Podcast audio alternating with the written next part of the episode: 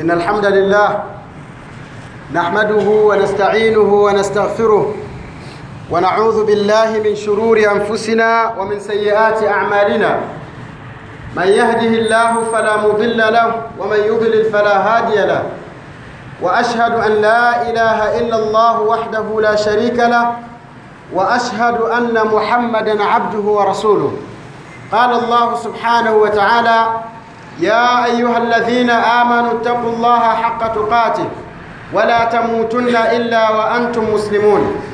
وقال الله سبحانه وتعالى يا أيها الناس اتقوا ربكم الذي خلقكم من نفس واحدة وخلق منها زوجها وبث منهما رجالا كثيرا ونساء.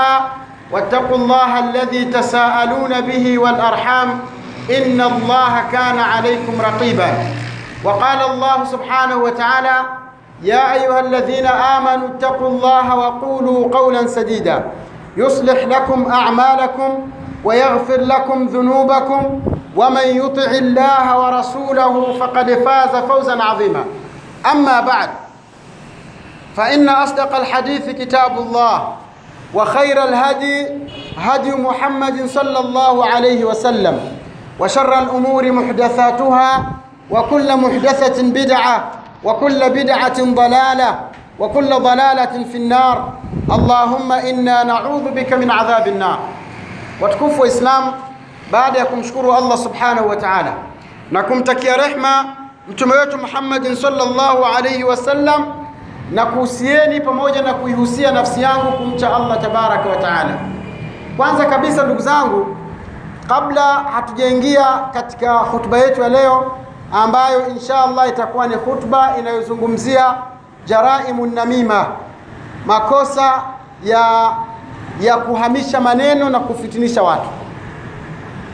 Kitu cha kwanza nitoe salamu kwa wale ambao wanaotumia madawa ya kulevya na hali halisi ambayo ipo, na tunawaambia kwamba Uislamu umepiga vita madawa ya kulevya tangu Uislamu unawekwa na Allah duniani, ukaharamisha na kuharamisha kila vyenye kupelekea watu kuingia katika hili janga la ulevi.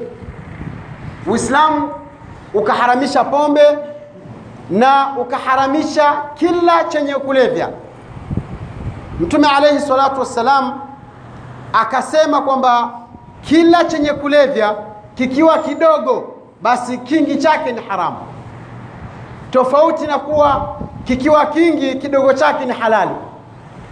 Ukaanza kuharamisha huku kwenye udogo, ukasema chenye kulevya kikiwa ni kidogo, basi kikiwa kingi ni haramu. Kwa hiyo ukiangalia mabadiul islamia, vyanzo vya dini ya Uislamu katika kupiga vita madawa ya kulevya vimeanzia huku kwenye udogo, vikakata mzizi wa ulevi, kwamba kila chochote chenye kulevya kikiwa kingi, basi kikiwa kidogo ni haramu. Kwa hiyo ukaona kwamba aya zikashuka zinazoharamisha ulevi wa pombe na vile ambavyo vinavyoambatana na ulevi.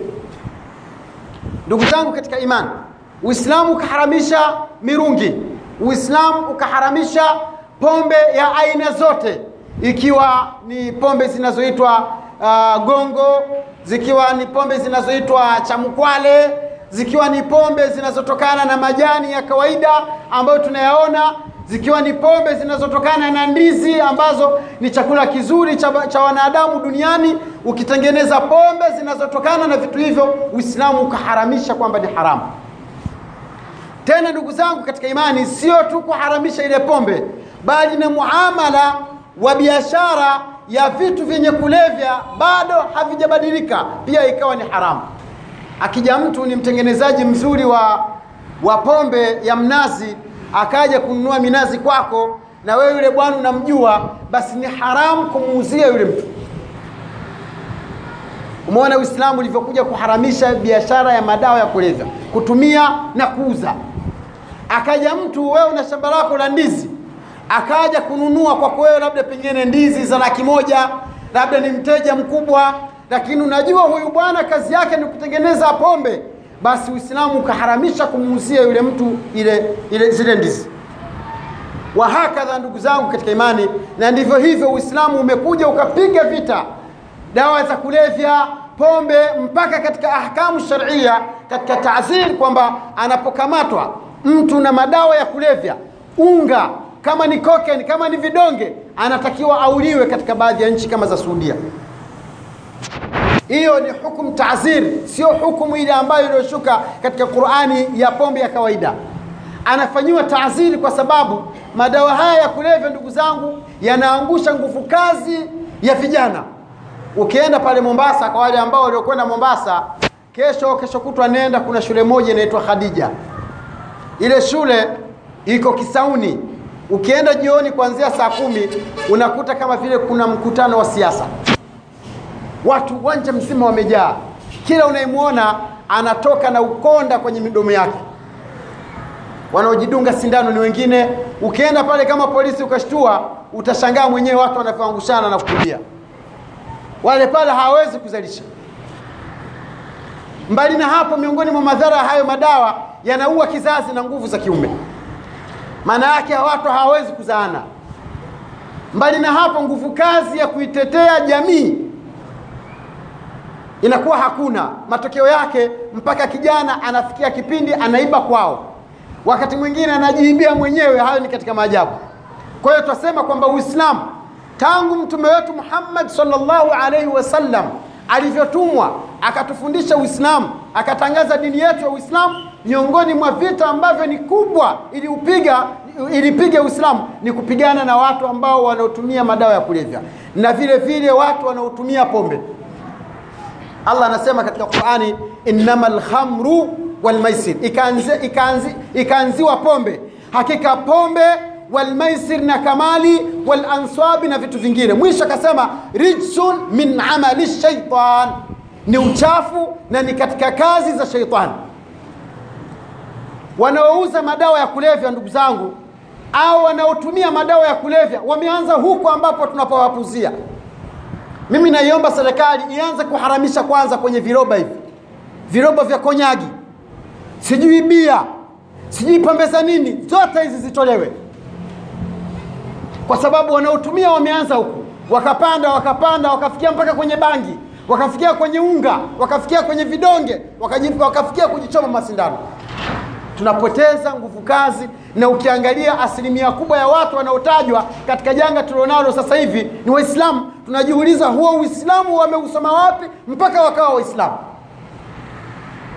Uislamu umeharamisha madawa ya kulevya, Uislamu umeharamisha pombe. Wewe Muislamu umejifunza wapi wa Uislamu? Au unaochukulia kwamba Uislamu kama mila mila fulani hivi? Kwa hiyo tunasema kwamba Uislamu unapiga vita madawa ya kulevya na Uislamu unahalalisha mwanadamu aliyekamatwa na madawa ya kulevya auliwe, kama ni hukumu miongoni mwa ahkamu sharia katika, katika kitengo cha taazir yaani unamhukumu na kumwadabisha ili ili kung'oa mzizi wa fitna.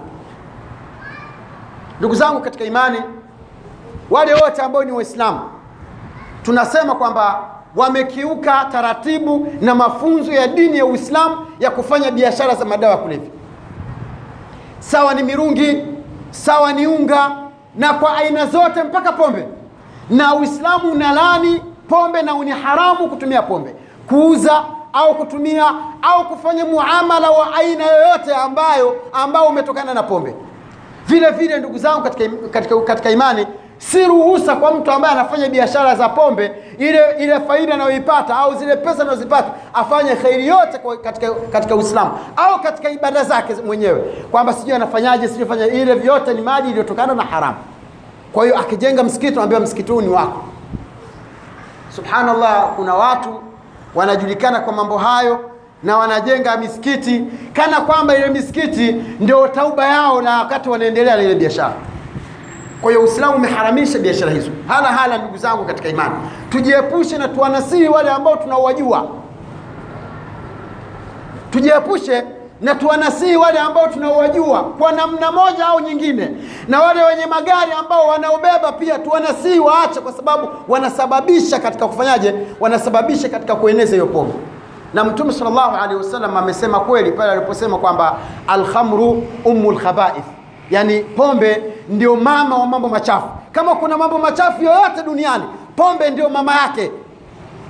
Sasa wale wanaotumia madawa kulevya wameanza kwenye pombe, ile pombe ikawageuza, wakaingia kwenye madawa, wakaingia kwenye mpaka sasa hivi wamuona mtu kama sio binadamu, na wengi wanaovunjavunja nyumba, waizi, majambazi na vitu vingine, unakuta kitu cha kwanza walizama katika masala ya pombe, wakaingia kwenye pombe ikawapasua vichwa, wakawa ule utu tena hawana. Tumwombe Allah subhanahu wa ta'ala atuepushe na janga hili la madawa ya kulevya. Tumwombe Allah tabaraka wa taala atuepushe na kizazi chetu kisiweze kutumia madawa. Tunasikia uchungu ndugu zangu katika imani, tunapoona majina yanayotajwa watu wanaoshutumiwa ni Waislamu na wengine ni maalhaji wamekwenda Maka, na ukiangalia pengine tuseme kama mikoa yetu hii ya Pwani wengi ambao wanaosafirisha mabaa mengi wanao watumiaji wakubwa ni Waislamu. Hili jambo ndugu zangu huwa tunalizungumza sana, hasa katika miezi ya Ramadhani. Mwezi wa Ramadhani kuna mabaa mengi yanafungwa, na sisi ni mashahidi kwa hilo kwamba tunaona kweli mabaa mengi yakifungwa, na laiti kama Waislamu wakikataa kwenda au wakaacha ile pombe, mabaa mengi yatafungwa moja kwa moja, hayatafunguliwa tena. Lakini leo ukienda kwenye kwenye, kwenye sehemu za serikali wanaposajili vile vibali, utakuta wakina Abdallah, utakuta wakina Abubakari, utakuta ndio wanaomiliki mahoteli makubwa, chini yake kuna mabaa. Ndugu zangu katika imani, tunasema Uislamu uko mbali na hilo na sio katika mafunzo ya Uislamu, bali Uislamu umeharamisha kwa kusema innamal khamru, hakika pombe. Sasa madawa ya kulevya zote ni katika jamii za pombe, mirungi zote ni katika jamii za pombe, viroba kama wanavyoviita haya makonyagi yote ni katika jamii za pombe. Kwa hiyo Uislamu umeharamisha na ni haramu mtu anapotumia pombe. Kwa hiyo kwa wale wanaomiliki magari, ndugu zangu, ukiingia pale ndani kwenye yale magari unakuta yameandikwa hatusafirishi mirungi au madawa ya kulevya. Mnaenda gari hiyo hiyo inakamatwa na polisi, wanafungua sehemu, unakuta magunia na magunia ya mirungi. Sasa unashangaa umeandika kwenye gari, alafu gari hiyo inakamatwa na ina mambo kama hayo. Kwa hiyo kila mmoja, ndugu zangu, awe polisi jamii na wale anaoishi nao, familia yake, majirani zake Musie, mnasihi, mwambie hivi unapotea, kwa sababu anapotumia madawa kulevya kurudi, labda rehema ya Mungu ipite.